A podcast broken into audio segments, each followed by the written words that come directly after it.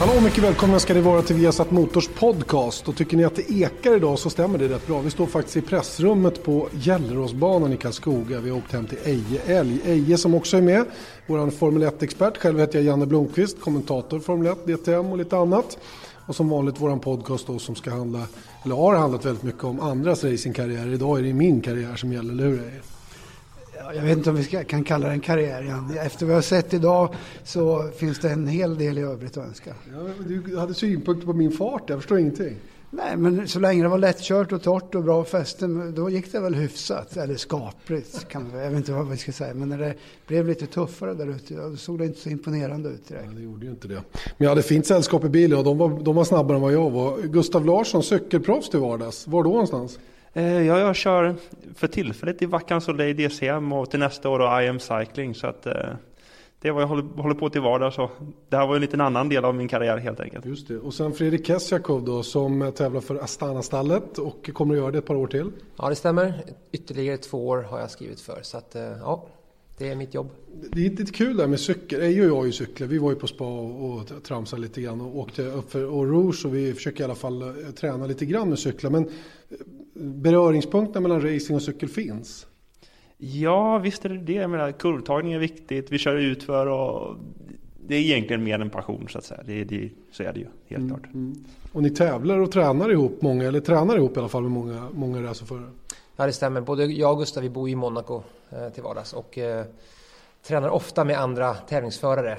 Eh, jag har bland annat Alexander Wurz som jag har faktiskt eh, haft som stallchef. Han hade ett mountainbike-lag eh, för en sådär 7-8 år sedan och eh, då var jag en av hans cyklister och vi har hållit kontakten och vi är ute och tränar eh, så ofta vi kan faktiskt. Eh, vi har ju rätt eh, skilda program men när vi kan köra upp så gör vi det på cykeln och och annat. Men ehm, ja, idag fick jag prova på att köra bil och det måste jag säga, det var skönt att jag fick köra här och köra på det för en gångs skull. Ja. Gustav, du har ju också varit ute och cyklat lite grann och det är många av de som bor där nere i Monaco som, som kör på hög nivå också och ni är träningskompisar.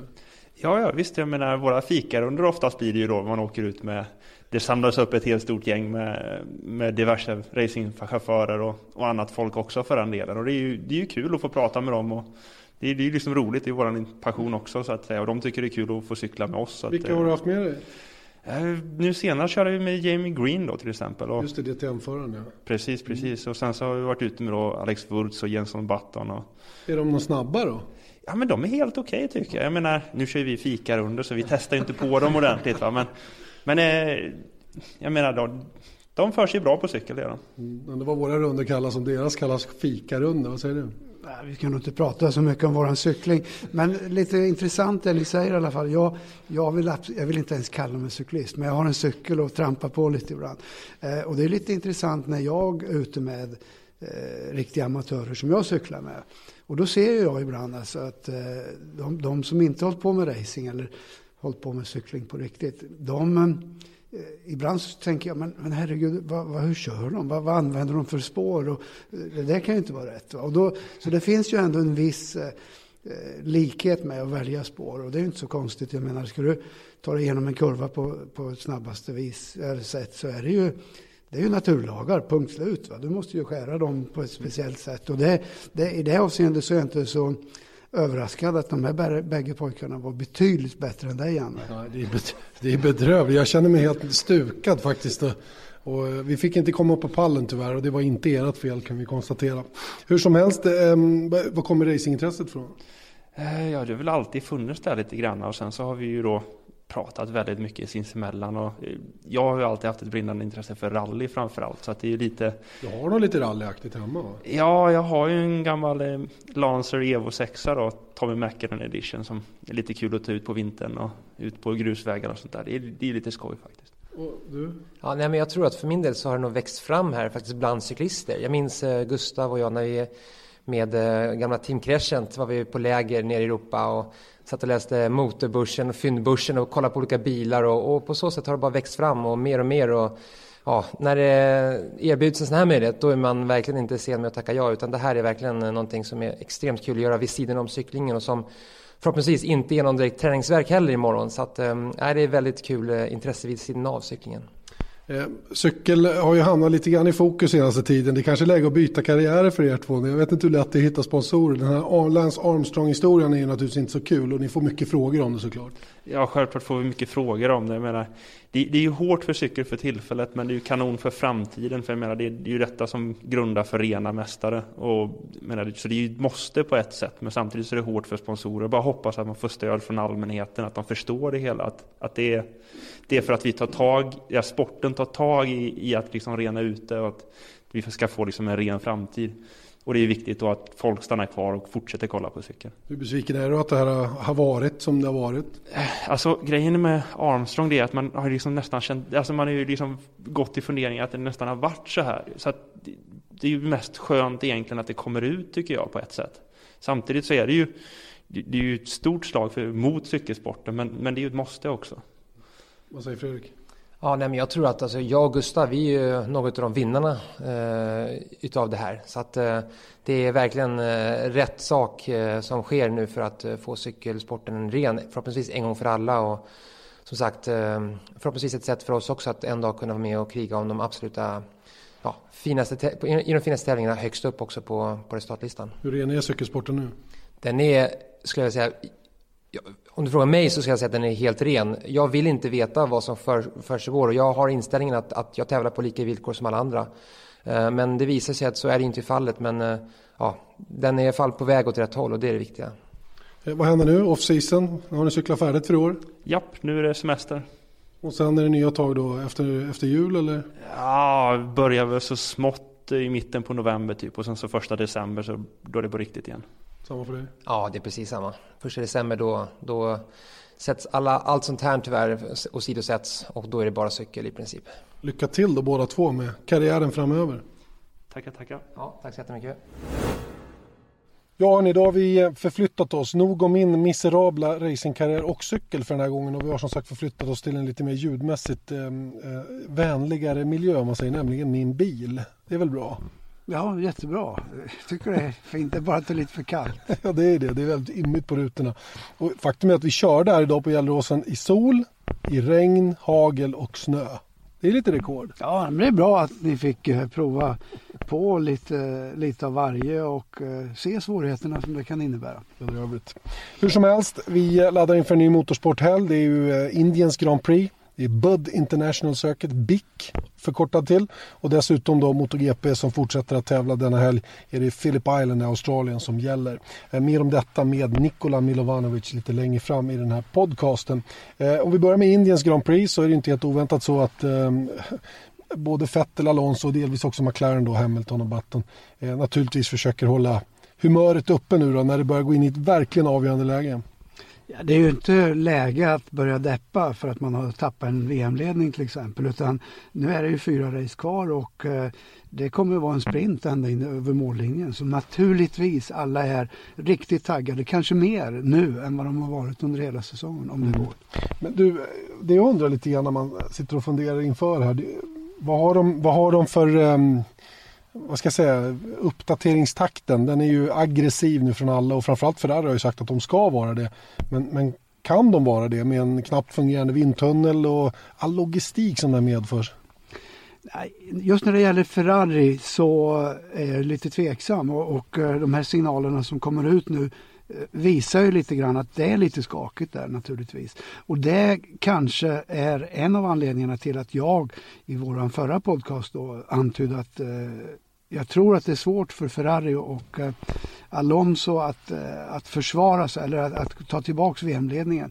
Även om man inte kan räkna bort Alonso naturligtvis. Men att eh, eh, och sen dessutom så är de ju upp mot kanske en av de absolut bästa på just det här med uppdateringar. Och det är ju Red Bull, helt mm. klart. Um. Och vi ser, både Helmut Marko har sagt nu då att ja, Red Bull kommer att ha uppdateringar varje tävling som är kvar. Ferrari säger det de säger då att de tänker vara aggressiva. Eh, McLaren har också flaggat för att nu jäklar ska vi köra ända in i det sista. Vilka bedömer du tror du som, som liksom har, har bäst förutsättningar att faktiskt göra någonting? Har Red Bull liksom pikat med sin bil? Har Ferrari pikat med sin bil? Nej, det tror jag absolut inte. Utan eh, om vi tittar på, på Red Bull så har det tagit ganska lång tid för dem att komma dit de är nu. Nu är de egentligen tillbaks där de var. Nu har de en, en fast grund att stå på och det, vi pratar inte om revolutionerande saker. Det blir inte en tri, tri, triple, eh, eller vad ska jag säga, en tredje DRS eller något sånt där. Utan det är de här små, små detaljerna som förbättrar balansen i bilen. Och, och, och det är alltid mycket enklare att förbättra någonting som redan är bra så att säga. Om du är ute och cyklar och är ute på fel fel spår totalt, ja då har du ju problem. För då måste du först hitta, hitta tillbaka till eh, grundläget så att säga. Så att jag vill nog påstå att Red Bull är de som har eh, fördel när det gäller nu. Sen naturligtvis, du nämner McLaren. McLaren har ju kanske större resurser än de allra flesta har. Och de, eh, de brukar ju kunna plocka fram någonting riktigt spännande sådär. Så att eh, Svårt att säga men för, för min del så ser det nog ut som att eh, Ferrari har det lite tuffare än Red Bull och det är ju de två i första hand det står emellan. Mm. Ja, det är lite kittlande i alla fall att veta att det är på det här viset och att alla krigar järnet nu för att verkligen få sin bil. Jag menar Ferrari, kan, vad fattar de? Fattas det två tiondelar eller någonting? Ja, det, det är ju inga stora grejer men får inte heller glömma bort att, att eh, så här har det varit hela året. Alltså, Okej, okay, det har väl varit några gånger där man inte har uppdateringar men, men eh, den som säger något annat än att det är ett Formel 1-team som, som är i topp, att inte de jobbar absolut max hela året, det, det, det är en utopi. För det, det, finns inte, utan det är alltid flat out. Mm. Eh, Bud International Circuit då, så som bana, eh, känns ju som det är en Tilke-bana eh, som vi var på senast i Korea och vad det nu är. Eh, kommer det bli samma scenario tror du? Ja, jag tror det. Eh, jag tror inte att eh, banan kommer att komma med några jätteöverraskningar direkt utan en bra bil är en bra bil och vi vet ju att eh, till exempel McLaren hade en, en bra period när de eh, var på pool fyra race i rad tror jag, vann tre race i rad och så vidare. Och eh, nu har den där pendelsvängt lite grann. Red Bull har blivit bättre, de har dominerat på slutet och jag tror inte Eh, jag tror inte det kommer att vara någon förändring. Självklart kanske McLaren och, och, och Ferrari har kommit lite närmre men jag tycker det bådar det ser ut som att vi, vi kommer att få tajta bra race. Jag tror ingen kommer att dominera. Vad tycker du om banan? Jag tycker det är en fin bana. Det enda problemet var väl förra året det var lite svårare att köra om än vad man hade, eh, vad man hade tänkt sig. Och till i år då så har man eh, infört en andra DRS-zon och det kan nog vara bra. Mm. Och eh, nej, i övrigt en avgörande bra bana och eh, det, det finns alla möjligheter för att det ska bli bra race. Det är mycket toppfart på den här banan också, långa raksträckor och sådär. Kommer det att drabba Red Bull tror du som har haft problem med det egentligen hela tiden? Ja, de har ju haft det. Det har ju varit deras akilleshäl i mångt och mycket. Men eh, jag tycker ändå att man, eh, man har eh, och, och kanske, kanske säger jag att det är lite grann det som var anledningen till problemet i början på säsongen. Man försökte kompensera för den här dåliga toppfarten och eh, på bekostnad av den här fina balansen som man tidigare haft. Eh, nu har man lyckats ändå. Okej, okay, de är absolut inte bland de snabbaste, men det behöver de heller inte vara eh, på raksträckorna pratar jag om nu. Eh, det behöver de inte vara för de kompenserar med det med, med, med, med andra grejer.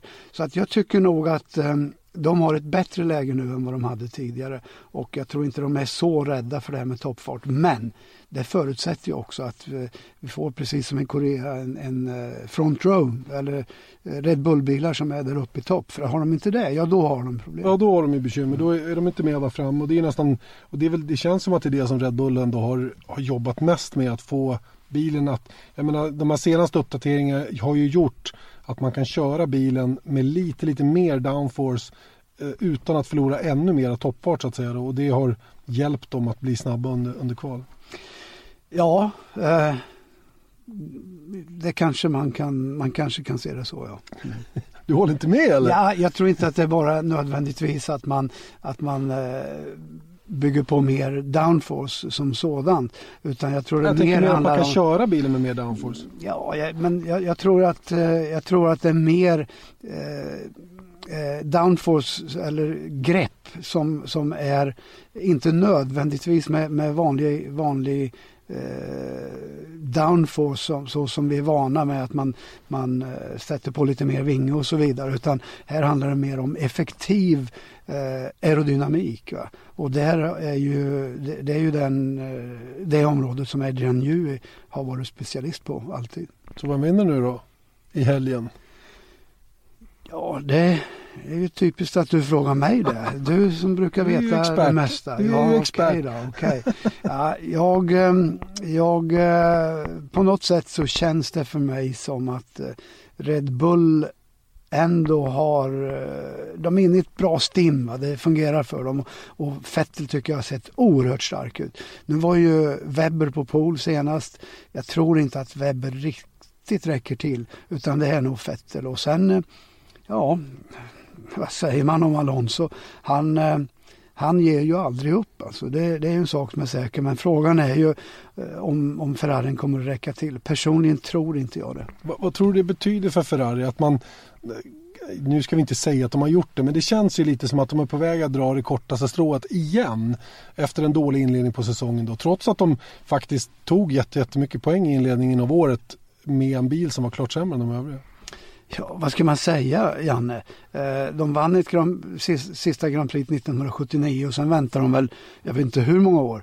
Det var, och sista VM-titeln menar du, 79? Ja, mm. och sen väntar de ju hur länge? Ja, till 2000 måste det ha blivit. 2000, jag menar det är ju en evighet. Va?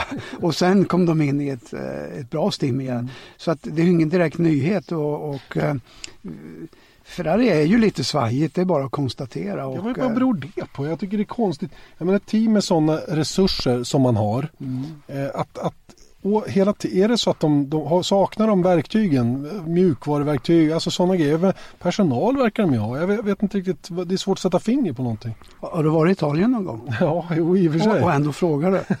Det där var inte snällt sagt. Eh, skämt åsido. Nej, men eh, jag, jag, skulle vilja säga att eh, när det gäller Ferrari och Italien, det är mer hjärta i, eh, i, i den verksamheten än, än det är på, i många andra team. Eh, där du har en mer militant eh, styr över saker och ting. Så är det inte hos Ferrari utan där är det, det, det är känslor och det är hjärtat som styr.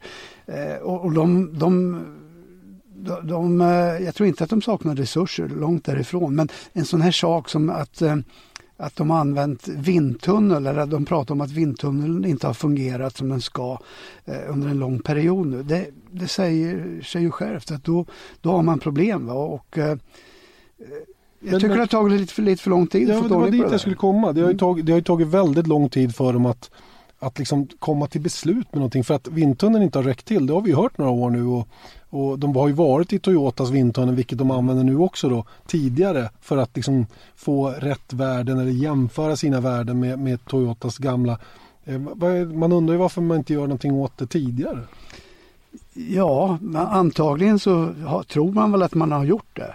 Men eh, tydligen inte eftersom man fortfarande använder det som en, som en ursäkt. Och det är ju inte tillräckligt bra med den attityden vinner du inte VM. Då lämnar vi Formel 1 en stund och eh, vi kan bara konstatera att den första träningen då fredag morgon startar 06.25. Viasat.se sport är ju eh, hemsidan då för att eh, hålla koll på alla sändningstider under helgen. Eh, men det är ju som sagt inte bara eh, Formel 1 då. Innan vi drar igång på fredag morgon så har man ju redan kört lite grann på Phillip Island i Australien. Eh, MotoGP som fortsätter och eh, varför inte då ta kontakt med Niko Milovanovic. Eh, det har hänt en hel del även på MotoGP-fronten. Ja, här har det hänt eh, grejer, det kan man ju säga.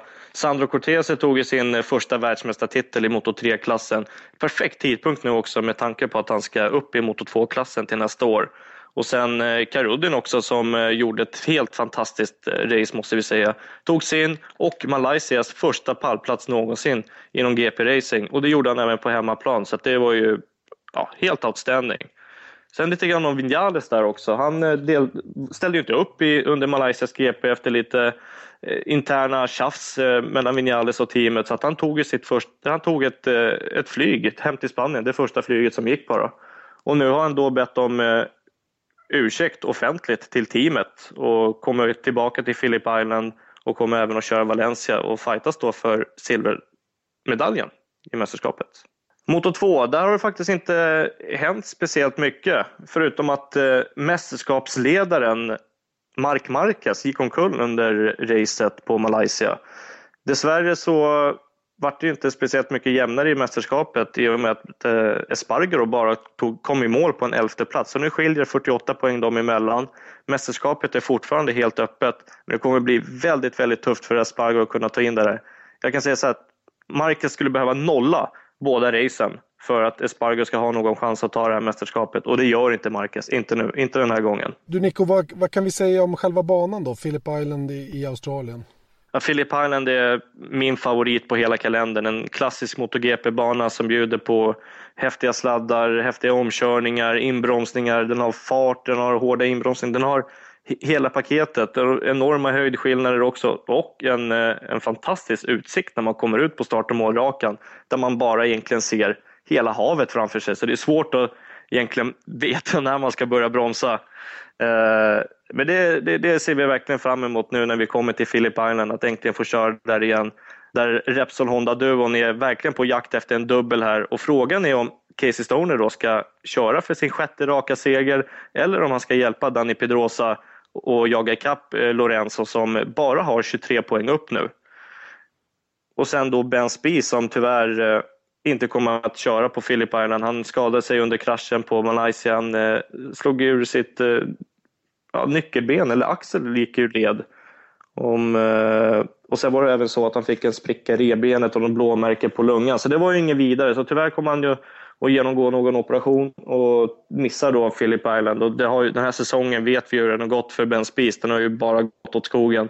Så det är för honom att ladda om nu och, och tänka redan nu egentligen på hur han ska för, vända om det här, omvandla det här till något positivt och komma tillbaka starkare än någonsin till 2013 då han kör Ducati. Jag nämnde ju Repsol Honda-duon där men pratade egentligen ingenting om, eller nämnde ingenting om Casey Stoner men vi ska även säga det att vi alla vet ju att Casey Stoner tyvärr kommer att gå i pension efter det här året. Och det kommer att hållas en liten ceremoni för honom med bland annat eh, Mick Doen och eh, Wayne Gardner. När de ska eh, ja, fira Casey Stoner eller hylla honom på något vis efter sin, eller från sina världsmästartitlar från 2007 och 2011. Och sen är det så även att de kommer döpa om kurva 3 efter Casey Stoner. Så att det är väldigt stort för honom och det är någonting väldigt positivt också i mina öron. Så den här helgen ser jag verkligen fram emot. Och i mästerskapet då, där lever det ju vidare. 23 poängs skillnad nu mellan Jorge Lorenzo då och eh, Dani Pedrosa, de båda spanjorerna som gör upp om det. Mästerskapet är ju inte över alls, utan vi har 50 poäng kvar att köra om och som du nämnde så är det 23 poäng som Lorenzo leder med bara. Och egentligen så behöver bara Dani Pedrosa vara före Lorenzo i mål så har vi ett avgörande på Valencia. Och hur fantastiskt hade det inte varit om vi hade fått två spanjorer i mästerskapsledning som avgör på Valencia inför sin hemmapublik. Eh, till sist då Nico, vad, vad, vad, tror du om, om helgens race då? Vem, vem kommer att dra längsta strået, Lorenzo eller Pedrosa? Eh, jag måste säga faktiskt att jag tror att Lorenzo kommer att ta hem det här mästerskapet. Eh, även om, Lorenzo, eller, eh, även om Pedrosa skulle ta de två sista segrarna här så tror jag att Lorenzo är den mer stabila och den säkrare föraren utav de två. Kan hålla sina nerver i styr och till slut ta hem mästerskapet. Hur, en, hur det än blir på, på Phillip Island så önskar jag att vi får ett avgörande mästerskap, eller ett avgörande race på Valencia där vi får bjudas på väldigt häftig racing. Så det, vi ser fram emot eh, kommande helgen nu på, på Phillip Island men också avslutningen på Valencia. Ja, det hoppas vi verkligen att det blir eh, spännande ända in i det sista då, även i MotoGP-klassen. Vad har du för favorit? Jag har ingen favorit egentligen, men eh, om någon anledning så känns det som att Lorenzo är stark nu. Mm. Ja, det ska bli spännande att se. Ett annat mästerskap in i ett avgörande läge är förstås Nascar med The Chase. Eh, även denna helg, alltså söndag kväll. Och som sagt, alla tablåtider det hittar ni på viasat.se sport. Eh, lite kul också, vi var ju faktiskt här på Gelleråsen för att eh, Felix Rosenqvist bjöd in oss eh, att vara med och köra här idag i ett sånt här tre timmars race och eh, Felix gjorde ju en otroligt bra avslutning av Euroseries nu på Hockenheim senast. Ja det gjorde han och det är ju en drömsituation att få avsluta på det sättet. Jag brukar alltid säga att eh, avslutningen på året är kanske viktigare än någonting annat. Så att eh, starkt gjort. Mm, vad tror du händer för hans del? Menar du för nästa år? Ja, ja han Eh, det är många tillfälligheter som kommer att avgöra det naturligtvis och, och, svårt att säga men jag tycker definitivt att han ska eh, fortsätta ha siktet inställt på eh, en fortsatt formelbilskarriär. Han ska göra det, inte, inte DTM, för det har ju varit lite grann ett delmål i, i managementet bakom Felix. Jaha, varför ska man gå till DTM? Eh, om, har man, har man, eh, det, det beror ju lite grann på hur man, vad man har för ambition med sitt tävlande. Eh, hur, många, hur många har gått från, Formel 1, eller från DTM till Formel 1? En, två, kanske? Ja, en vad jag vet. Och det känns ju som att det blir ett, en större chanstagning. Jag tror på Formel 3 som klass. Jag tror att... Man ska köra vidare där alltså, tycker du? Eh, nej, jag menar, finns det budget för att, tävla i högre upp så ska han naturligtvis göra det. Men jag tror definitivt att Formel 3, eh, vi får inte glömma bort att det fanns en period när Formel 1-teamen rekryterade från, från Formel 3. Och vad är det som säger att inte det kan hända igen om det, eh, om det blir en liten Eh, om Formel 3 kommer tillbaks. Mm. Det har varit lite, lite tunt där några år. Mm. Men eh, det känns ju som att startfälten börjar bli bättre och bättre, teamen bättre och bättre. Och eh, jag tycker inte att... Eh, visst, man pratar om att DTM blir mer och mer likt en formelbil. Men det är fortfarande ljusår dem emellan. Så vad ska han köra då tycker du? Förutom F3 då, om man vill ta steget upp? Ja, om man vill ta steget upp så finns det ju bara eh, World Series eller GP2 mm. naturligtvis. Och eh, det, det eh, om det vore så enkelt som att man kunde köra det man ville, ja då vore det bara att välja bland dem. Men nu handlar det ju om att eh, det är ganska dyrt och det, det, gäller att man har en stöttning och huruvida han har det klart inför nästa år, det är jag osäker på. Mm. Och, eh, men är det så att han Eh, måste köra Formel 3 ytterligare ett år så tycker jag inte att det skulle vara ett problem för hans del. Absolut inte. Det han har närmast på agendan är ju förstås Macau, eh, något som vi troligen kommer att sända. Det är inte 100% klart än men vi hoppas få ordning på det, att vi kan sända Macau då ytterligare ett år och det vore väl jättekul att få se Felix göra bra ifrån sig där. Absolut och jag, jag minns förra året när han körde där så var jag i alla fall väldigt imponerad av han. Eh, Macau som är en av de absolut svåraste tävlingarna men han gjorde det riktigt, riktigt bra. Nu kommer han dit med två färska segrar härifrån Europa och ett team som bevisligen fungerar väldigt bra. Jag tror han har jättegoda chanser och eh, det är verkligen en fjäder i hatten eh, och någonting att, stoppa in i sitt CV. Seger i Macau. Mm, håll utkik efter Macaus Grand Prix alltså i Viasat Motor. Vi hoppas kunna komma med definitivt besked huruvida det blir med sändningar där och så vidare inom kort. Eh, apropå eh, tester och sånt, Marcus Eriksson har varit och provat eh, World Series. Stämmer bra och han eh, har ju faktiskt eh, egentligen gjort en, en tjänst till, till en eh, god vän, eh, Grubbmüller som äger det här teamet som inte var riktigt nöjda med sina förare. Varav den ene föraren är sonen. Så att, ja, och eh, Walter han ville inte ens göra den här testen därför att han tyckte att bilen inte var så bra.